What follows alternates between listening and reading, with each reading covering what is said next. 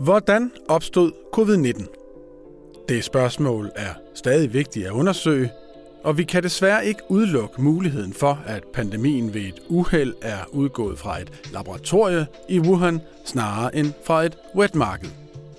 En omdiskuteret type forskning, som har vundet frem de senere år, øger nemlig risikoen for, at den her slags katastrofescenarier kan blive til virkelighed.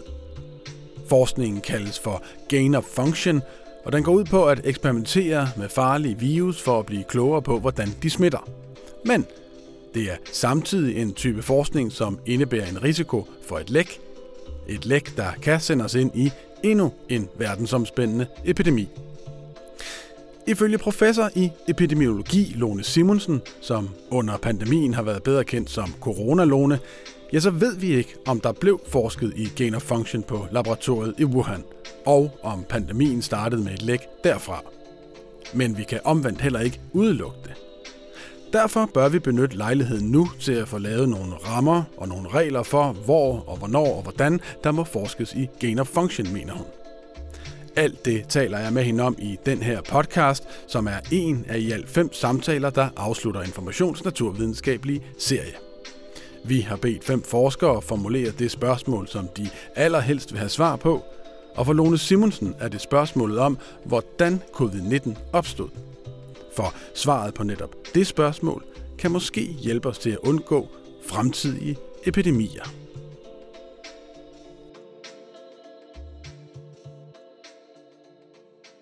Covid-19 var jo sådan set, vi hørte jo om den lige siden øh, januar.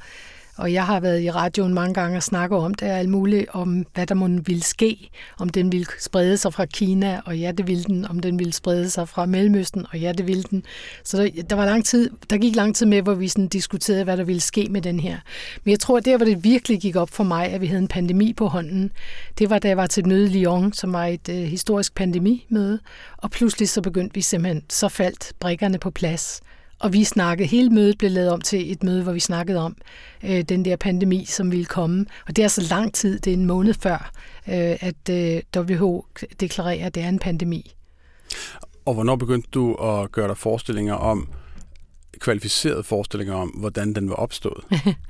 ja, altså, øh, vi, vi, var hurtigt, vi hørte jo hurtigt om det der Wuhan øh, marked, hvor, hvor den skulle være opstået. Og vi hørte også ret hurtigt om, at der var jo nogle af de der tidlige tilfælde, som ikke havde noget med det der at gøre. Og det var altså en mærkelig, øh, sådan en sådan utilfred, utilfredsstillende forklaring. Altså folk, der havde været smittet, som ikke havde været ja, på markedet? Ja, de aller tidligste tilfælde, som man skulle tro, de alle sammen havde været i forbindelse med markedet på en eller anden måde, havde, havde været sammen med nogen, der havde, eller havde selv været der, eller et eller andet, men det var ikke altid sandt. Og på den anden side, så øhm, ligger der altså i Wuhan netop i Kina, der ligger et høj security laboratorium, sådan et BSL-4, som det hedder.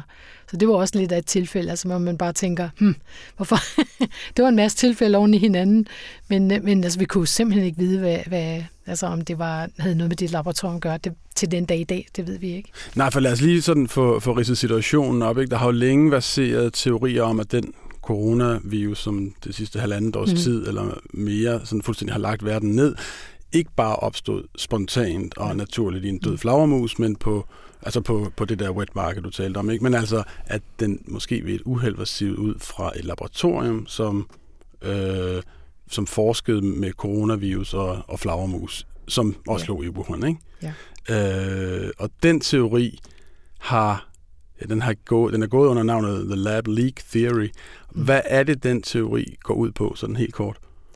Jamen, teorien går ud på, at, øh, at på en eller anden måde, så er den her virus undsluppet fra et, et laboratorium i Wuhan, som arbejdede med, øh, med coronavirus. Og det, gjorde, det ved vi jo, at de gjorde, fordi de er rigtig dygtige til at fange øh, øh coronavirus fra især fra flagermus, og har tusinder i deres laboratorium. Det er virkelig noget, som de øh, er, som, det er deres forskning, ligesom min er hmm. noget andet, så deres, det er deres forskning, det det går ud på, at forstå den der interface mellem flagermus og mennesker, hvordan kan sådan en virus krydse over. Så det var helt klart deres interesseområde, og man kan se på deres publikationer, de arbejdede i det her felt, også med MERS, en anden øh, fætter til den her øh, i laboratoriet, så det var ikke sådan en helt skør idé, men altså vi ved bare ikke, om de faktisk lavede sådan nogle eksperimenter med de der virus, det tror jeg ikke, vi ved.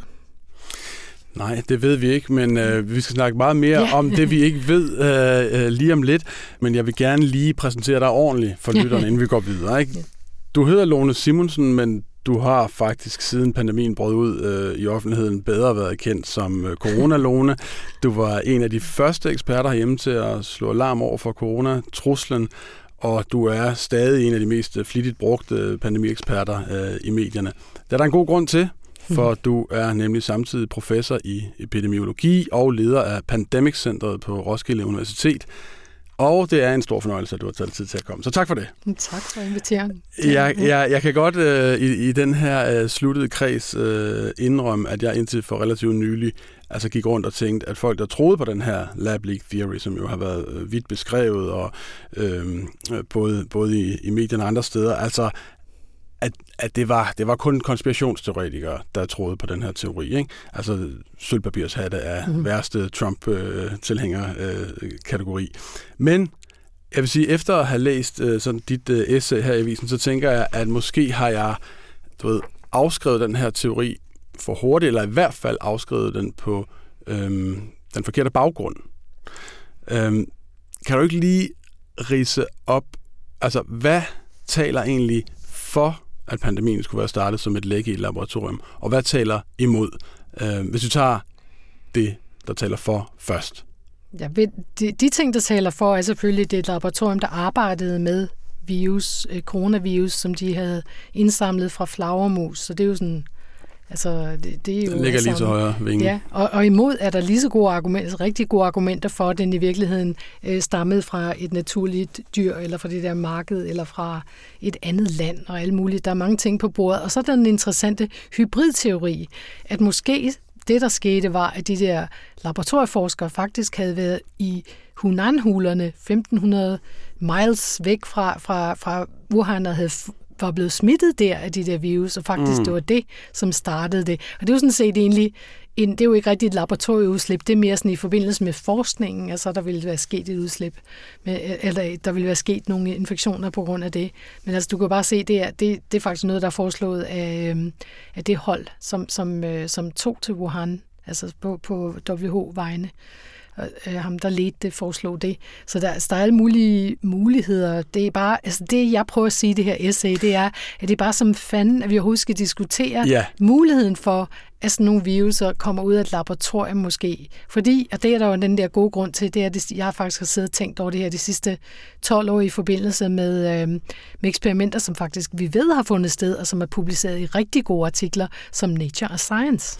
Ja, og, og lad, os, lad os nemlig gå videre til det, fordi at det interessante er måske, vi, vi kan ikke sidde her og afgøre, hvorvidt det fandt sted Nej, øh, på den det er heller ikke eller den anden måde, og det er heller det er hverken, det, er hverken, det ved jeg ikke er dit ærne.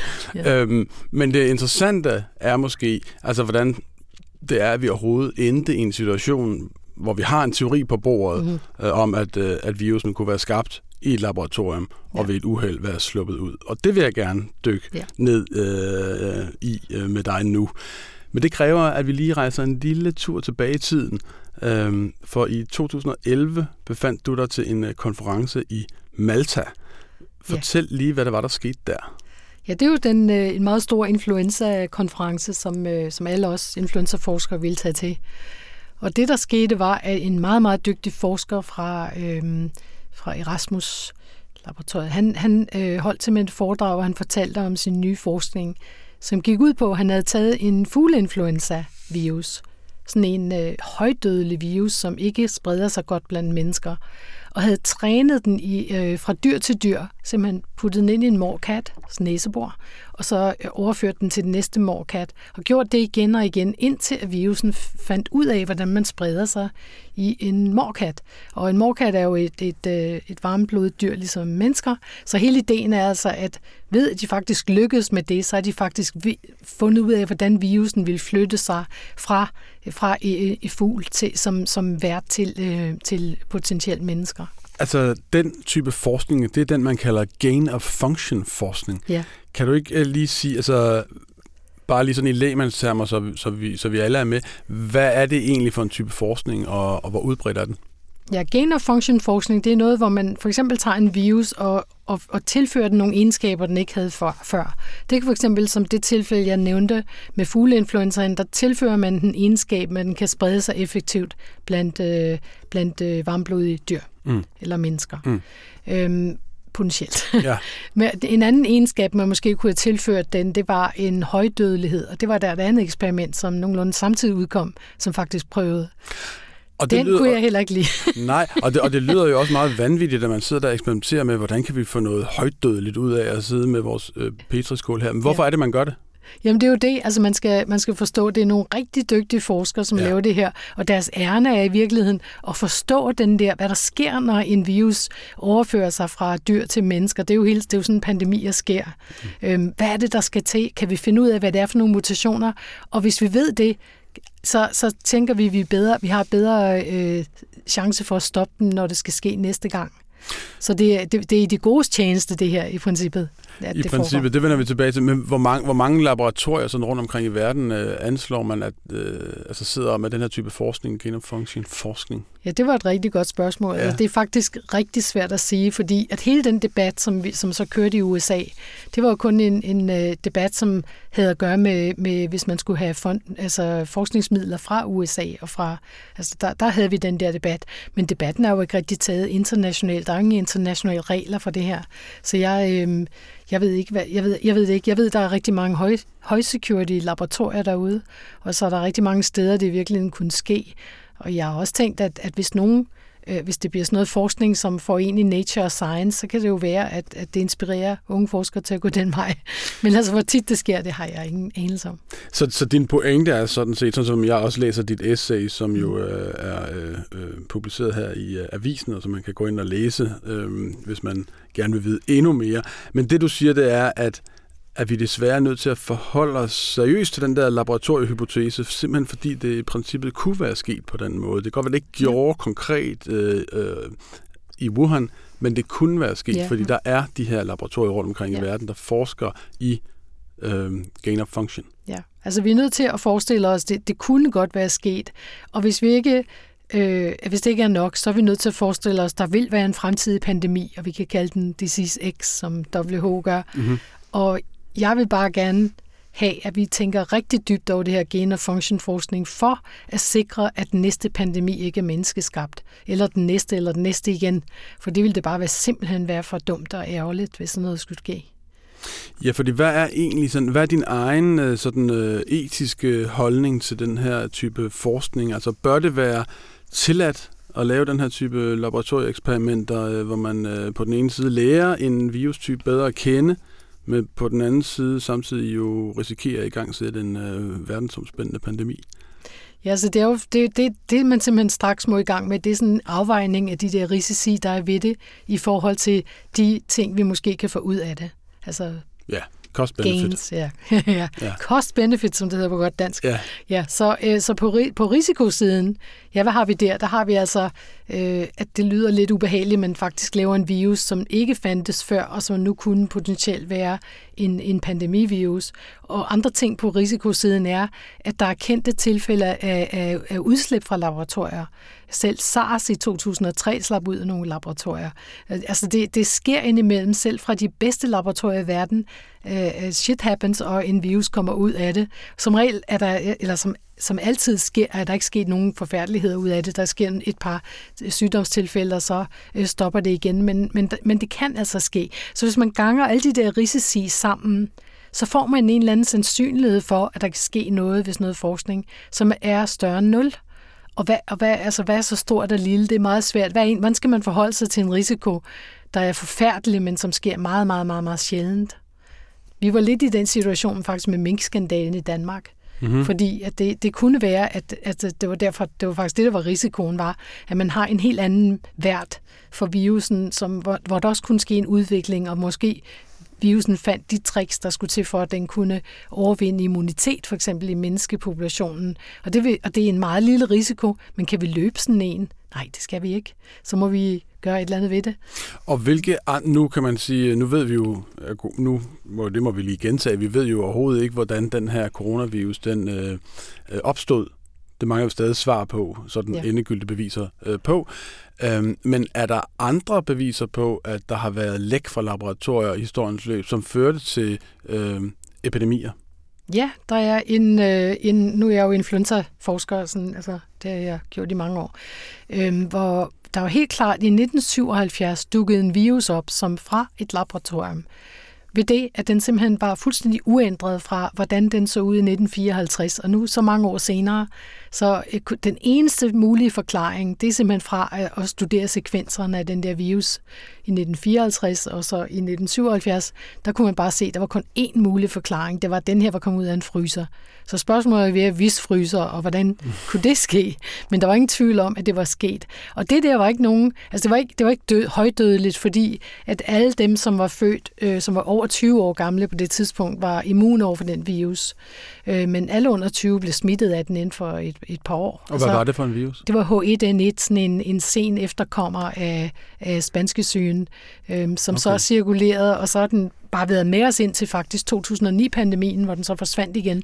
Så det var en, altså en betydelig øh, begivenhed, at en sådan virus blev, blev sådan en, vi bare har med i vores vacciner og alt muligt, og den virkelig kom ud af en fryser. Så det her kan altså ske. Det der tror jeg nu ikke var fra sådan noget øh, forskning, som vi snakker om her. Det var måske et eller andet øh, en militær øh, fænomen, altså nogen, der faktisk prøvede nogle våben af. Det var i den æra, hvor man mm-hmm. stadigvæk interesserede sig for biovåben. Jeg ved, at du var med i 2014 som en del af en gruppe bekymrede forskere, der yeah. mødtes på Harvard, øhm, og, og grundlagde den her øh, forskergruppe, som skulle sikre nogle standarder og regler for, hvornår man giver sig i kast med den her type forskning, yeah. gain of function forskning. Yeah. Øhm, hvad, hvad, hvad kom der ud af det, og hvad var, øh, hvad var formålet? Ja, så formålet var simpelthen at skabe opmærksomhed på, at det der, altså det var altså ud fra de der, fra de der øh, eksperimenter, som, som vi hørte om på konferencen, hvor altså vores hår stod, altså min, min, jeg var, vi snakkede ikke om andet simpelthen, jeg var bare sådan, oh, det kan man da ikke, det kan man altså godt. Og så begyndte vi bare at tænke, wait a minute, hvad, hvad kan man egentlig, hvad er egentlig reglerne for det her, hvordan, hvordan vurderer man risiko og imod benefit? Og det var bare den diskussion, vi gerne ville op at stå. Og så fik vi faktisk øh, øh, sådan lavede, at der kom et moratorium i USA, sådan at faktisk mellem 2014 og næsten 18, der, der kunne man ikke lave sådan noget forskning, mens vi tænkte over, om det her var, var risikoen værd. Simpelthen. Ja, nu når vi er ved risiko, altså, så lad os øh, måske lige fokusere lidt på, øh, altså, hvor stor er egentlig risikoen ved den her type øh, viruseksperimenter, øh, ikke med for eksempel SARS eller, eller MERS, eller om det er coronavirus, som man, øh, som man tester. Altså, hvor stor er risikoen for sådan et, øh, et lab leak med en pandemi til følge? Ja, den er nok enormt, den er enormt lille. Men hvad er, hvad, hvad er for lille, eller hvad, hvad er for stort? Men hvad, hvad, hvor lille? Altså, kan, kan, kan man sætte, kan man kvantificere altså, der er det, nogen, der har, Der er nogen, der har, der har prøvet at sætte tal på, okay. men virkelig, det er næsten, altså, det er næsten, altså, den bedre måde at tænke på det er, at det er en lille risiko, men den er større end nul. Og derfor okay. så så er man nødt til at se på den anden side ligning. Hvad er det så, vi lærer ved de her eksperimenter, som, som er så vigtige? Og der har vi jo også været i gang med, at øh, øh, altså den, ham, som, som står foran i den her gruppe med øh, Cambridge Working Group, det er Mark Lipsitz fra Harvard University, min øh, gode ven og kollega. Og han var bare sådan, altså jeg kan ikke rigtig se fordelene ved, ved de der, øh, ved de der øh, ting, vi får at vide af de der eksperimenter. Ja, der var en, der, sådan, der sådan, jeg havde lagt mærke til også, det var, at der var, øh, der var en, altså vi havde fundet ud af, hvad det var, som gjorde den der spanske syge så, så virulent. Og så gik vi selvfølgelig rundt og tænkte, det må vi passe på ikke at se den igen. Det vil være sådan en gain of function sådan tanke. Hvis vi ser den der mutation ude, så skal vi passe på. Så skete den faktisk i 2009, pandemivirusen, øh, som var en øh, mild pandemi, som, sker, som svineinfluenza-pandemien er den kendt som i Danmark. Og pludselig var der nogle af dem, der havde den der mutation, og folk var bare, ah, men så skete der slet ingenting. Mm. Det var slet ikke farligt, fordi den var nu i en anden genetisk baggrund, og der var jo ikke, øh, så, så det var ikke bare sådan en, noget, vi kunne vide om det der. Det var, det var meget mere kompliceret end som så. Og det var ikke sådan, sådan en, en, øh, en meget interessant viden, man havde fundet ud af der. Nej, fordi jeg tænker, altså til syvende og sidst, så handler det vel om Altså, øh, hvordan man afvejer behovet for videnskabelig indsigt op mod en risiko for en fremtidig menneskeskabt øh, ja. pandemi. Ja. og hvad, hvordan tænker du, at lodderne er fordelt i de to vægtskåle? Øhm. Jeg tænker måske, det har at gøre med, hvilket felt man er i, og hvordan man tænker over videnskabelige øh, sådan, altså hvad, hvad, hvad perspektiv man har. Mit felt er mere sådan evolutionsbiologi, populationsbiologi, sådan den lange bane, pandemier, sådan nogle ting. Øhm, og og, og så, så vi tænker på risikosiden af den, hvad er risikoen for, at man kan få en pandemi ud af sådan nogle øh, ting. På den anden side har vi folk, som virkelig prøver at, at, at, at score de der øh, mutationer, så vi ved et eller andet, og som faktisk virkelig føler, at de laver, det er dem, der gør det gode i, i samfundets tjeneste. De finder ud af de der ting, vi er nødt til at vide for at stoppe pandemier, før de kommer i gang og hvem har så ret? Og det var faktisk, det, det en måde, man kunne se det på, det var, at lige snart vi havde lavet den der Cambridge Working Group for, for at starte øh, øh, altså spørgsmål stillet ved det der, så kom der en anden gruppe, hvad hed den? Scientist for Scientist eller et eller andet, okay, ja. som faktisk var en masse biologer, som sagde, altså det er jo, de var helt i, i den omvendte grøft. De, grøft. de sagde, det er, det er totalt værd, det her. Hvordan, Vi skal hvordan, lave hvordan det der. Risikoen er lille. Jamen, hvordan ser det egentlig ud sådan, øh, inden for det videnskabelige område? Altså, er der, altså, hvordan fordeler grupperne sig der i øh, for eller imod den her type forskning? Jamen, det interesserede mig lidt. Jeg sagde, nu ved jeg ikke, om jeg har set på alle de der, der er sidenhen, der er en masse mennesker, der sidenhen har skrevet under på dem begge to. Men i, i hvert fald i starten, der var der klart sådan en fornemmelse af, at, at den der Cambridge Working Group, det var mere sådan nogle evolutionsbiologer, sådan nogle med, med den lange den, med sådan lang, den lange bane. Altså dem, der var bekymret for den her type ja, forskning. matematiske ja. epidemiologer, ja. folk, som, som virkelig øh, tænker på risiko på, på den måde der. På den anden side var der folk, som faktisk laver de eksperimenter, som nok havde også en interesse i, at vi ikke skulle komme og blande os i det. ja. Ja. Og så det er, altså, hvad, det er sådan en, øh, det er to fløje, der står over for det hinanden. Det var det ligesom som en, øh, så er der jo også interessant nok nogle gange nogen, der ikke rigtig øh, er den på den rigtige flanke. For eksempel da, da der var et, øh, et en bekymret brev skrevet her om, øh, om hvordan, hvor den der øh, covid-virus øh, kom fra. Der var faktisk igen en masse evolutionsbiologer og sådan noget, der skrev under på det der brev, der kom, der kom i Science. Men, øh, men der var også en, øh, en biolog faktisk iblandt dem. Man tænker, hm, hvad laver han? Hvad, hvad ved han? ja. Men det ved jeg jo ikke noget. Altså jeg ved igen, så er det sådan lidt... Det, det, er bare sådan, det, det var interesseret mig, at der pludselig var en, en biolog, der skrev under på det der brev. Det havde vi ikke set så meget. Tror du nogensinde, at vi vil finde ud af, om den øh, pandemi, der jo forløbig har lagt verden ned øh, i, øh, i, ja, som sagt, i et år, halvandet, kom fra et laboratorium i Wuhan? Øh, nej, jeg tror faktisk ikke, vi nogensinde finder ud af det. Altså det, der skulle til, det var, at man simpelthen kunne finde øh, ud af, hvem der havde været syg, som arbejdede i laboratorierne i, det, i, i slutningen af 2019, og så se, om de havde lagt nogle blod, øh, blodsamples, for, for, og det gør man nogle gange, man arbejder i høj security laboratorier. Man skal, man skal være sikker på, øh, hvad der sker. Så kunne man jo analysere dem og se, om de faktisk havde antistoffer til øh, den der virus, før den begyndte at sprede sig. Det ville være en måde. Men får vi nogensinde sådan nogle data? Det, det tror jeg altså ikke, vi gør. Nej, fordi WHO øh, sendte jo i 2020 et internationalt eksperthold ja. til Kina for at undersøge, hvordan covid-19-virusen var var opstået. Så vidt jeg forstår, så fandt de hverken beviser for det ene eller det andet, altså hverken for, at den skulle være opstået i et laboratorium, eller den skulle være opstået naturligt.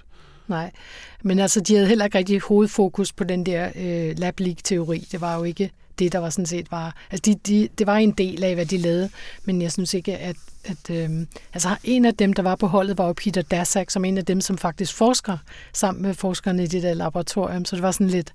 Jeg ved ikke, om, om de ville have haft en, en særlig altså en særlig interesse i at snakke videre om det, men altså jeg, jeg synes bare, det var ligesom, at øh, den var simpelthen svær. Ikke tænk at tage ud og sige til et land, at, det er jer, der lavede den her pandemivirus. Det kan man jo ikke, altså. Hvordan skulle man kunne det? Og, det, og det er, altså, det, det tror, jeg tror simpelthen aldrig, vi finder ud af det. Jeg tror, at, øh, at det er sådan set heller ikke pointen. Det vil være federe at få at få fokus på at sige, hvad er det egentlig, vi laver, når vi laver sådan noget gen- og function-forskning? Er vi faktisk ude i noget, hvor man, hvor man måske kunne lave menneskeskabte pandemier? Og det vil vi prøve at se dybere ind i. Så faktisk det, som vi havde som moratorium i USA, bliver, set, bliver øh, tænkt bredere, og så øh, og vi får nogle internationale guidelines for, hvad man egentlig kan, eller nogle andre måder at, at kontrollere det på. Sådan ja, præcis, ja, fordi som du selv siger, din pointe er jo heller ikke, altså, at, altså uanset om det nu er sket eller ej, så kunne det i hvert fald være sket. Ja. Og derfor kan det også ske igen, i hvert fald så længe der forskes i den her type smittespredning. Så derfor, hvad er din bøn til det internationale samfund? Altså, hvilke regler så du gerne blev, blev øh, knæsat og, og håndhævet på det her område? Ja, så den første det er selvfølgelig, at hvis man skal lave sådan nogle eksperimenter, så skal man først argumentere risk-benefit. Altså at det faktisk, her er jeg i gang med noget, der virkelig er vigtigt. Vi er nødt til at vide det derfor, og, og, og få det øh, peer-reviewed, sådan at vi faktisk det vi er enige om. Det er virkelig noget, øh, der skal findes ud af. Det andet er, at det skal foregå under høj security forhold. Det skal være i et, et, øh, et, et rigtigt niveau af sikkerhed, det foregår. Øhm, og så kunne man jo også sådan, som sådan en lidt vild idé, måske det er sådan en tak-eksperiment, men faktisk få forskere, som gik i gang med sådan nogle eksperimenter til at lave sådan en lille genetisk tag på deres virus, så kunne man jo øhm, finde ud af, hvis den skulle sprede sig, hvis det var, det er sådan lidt mobil måde at tænke på det på, men egentlig så, så er det jo, øh, det, kan, det, det vil jo ikke være sådan teoretisk umuligt. Og der er også masser af andre ting, man kan begynde at tænke ind i, som for eksempel, hvis man virkelig vil undersøge en fugleinfluenza, og se om man kan gøre den bedre til at sprede sig, behøver man tage sådan en hot en, der er, har en 60-70% dødelighed, eller kan man tage dens fætter, som er lavdødelig, vil det ikke være øh, øh, et mere sikker måde at lave eksperimentet på. Så der, der er masser af måder sådan at, at gå til den på at finde ud af, hvad, hvad, hvad, hvad kan, hvordan kan vi lave det her til noget, som er, som er spiseligt i forhold til den der risk-benefit-analyse, som vi har lavet. Lone Simonsen, tusind tak, fordi du kom og fortalte om uh, forskning i gain of function og ja. lab leak theories. Ja. Må jeg ikke lige og, fortælle om den en til? Jo, det må du da. Ja. Jo, øhm, så, den, så den, den anden... Øhm, den, den anden sådan eksperiment, som virkelig chokerede mig, det var, et eksperiment, hvor en, en meget, meget dygtig forsker i USA havde taget en øh, svineinfluenza-virusen, som også var en pandemi i 2009, og prøvet at se, om han kunne få en, øh, en øh, højdødelig gen sat ind, sådan at faktisk den ville være mere dødelig, end, end, øh, end den, den var. Den var ikke særlig dødelig. Øhm, og, og tænkte, at man finder på sådan noget, det, det var, jeg var meget chokeret over det faktisk. Og det er altså et studie, der, der blev publiceret i Nature eller Science. Altså det var, det var virkelig... Øh, The Cat's Meow der. Ja. Ja. Skal, hvad, var det, var det, var det sådan, altså, var det nu nødvendigt? Var det nu nødvendigt, ja. ja. Nå, tak fordi, at du kom, Lone Simonsen, og endda, du havde fortalt med, uh, så vil sige, smittende begejstring så meget, at vi også lige fik uh, den sidste anekdote med her til, uh, ja. til aller, aller sidst. Tak fordi du kom. Det var slet.